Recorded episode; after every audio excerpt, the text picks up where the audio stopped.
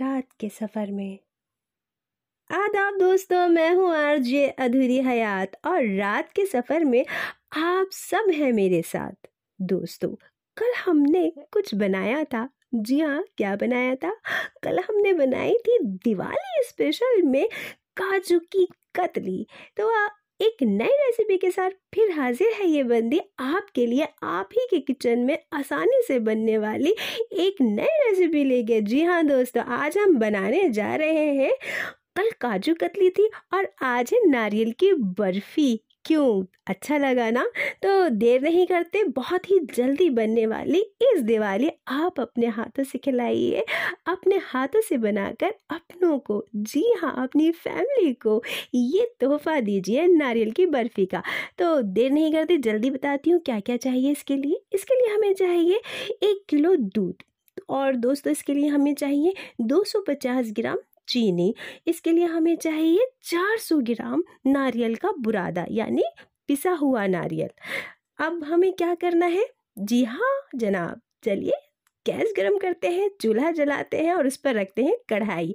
उसमें डालते हैं एक किलो जो हमने दूध लिया था, वो सारा। जब ये दूध आधा रह जाए, यानी आधा किलो हो जाए, उसके बाद हमने डालनी है चीनी।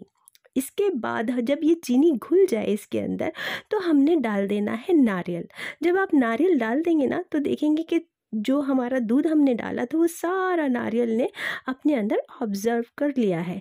इसका मतलब हमारी नारियल की बर्फ़ी बनने वाली है और तैयार होने वाली है। चारों तरफ़ से आप एक डो फॉर्म में इसको ले लेंगे। उसके बाद एक जिस बर्तन में भी आप निकालना चाहें, वहाँ थोड़ा सा घी लगा के ग्रेस कर लीजिएगा और उसके ऊपर आपने डाल देना है ये बर्फ़ी का जो आपने शेप देना है वो। और अगर आप चाहें तो ऊपर से चांदी के वर्क लगा लगा सकते हैं, क्योंकि बर्फ़ी मुझे ना चांदी के वर्क के बगैर अच्छी नहीं लगती।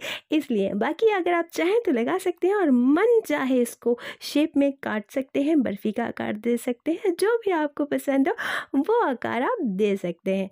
तो क्यों कैसे लगी आपको ये आपके अपने घर में नारियल की बर्फ़ी?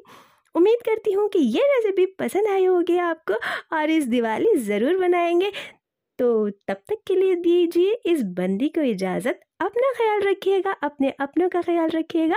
हैप्पी दिवाली। शब खैर।